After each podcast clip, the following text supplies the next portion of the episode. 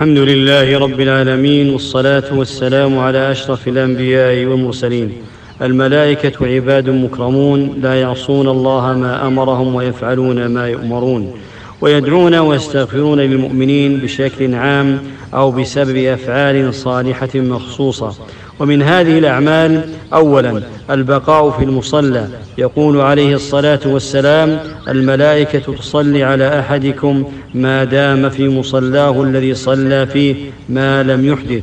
تقول اللهم اغفر له اللهم ارحمه رواه البخاري. ثانيا من وافق تأمينه تأمين الملائكة. يقول عليه الصلاة والسلام إذا أمن الإمام فأمنوا فإنه من وافق تأمينه تأمين الملائكة غفر له ما تقدم من ذنبه. رواه البخاري ومسلم. ثالثا دعاؤهم لأهل الصفوف المتقدمة في الصلاه يقول عليه الصلاة والسلام إن الله وملائكته يصلون على الصفوف الأول. رواه أبو داود وصححه الألباني. رابعا الإنفاق في سبيل الله. يقول عليه الصلاة والسلام ما من يوم يصبح العباد فيه إلا ملكان ينزلان فيقول أحدهما اللهم أعطي منفقا خلفا ويقول الآخر اللهم أعطي ممسكا تلفا متفق عليه. خامسا عند الزيارة في الله. يقول عليه الصلاة والسلام أن رجلا زار اخا له في قرية أخرى فأرصد الله له على مدرجته ملكا فلما أتى عليه قال أين تريد؟ قال أريد أخا لي في هذه القرية. قال هل لك عليه من نعمة تربها؟ أي تقوم بإصلاحها وتنهض إليه بسبب ذلك؟ قال لا غير أني أحببته في الله عز وجل. قال فإني رسول الله إليك.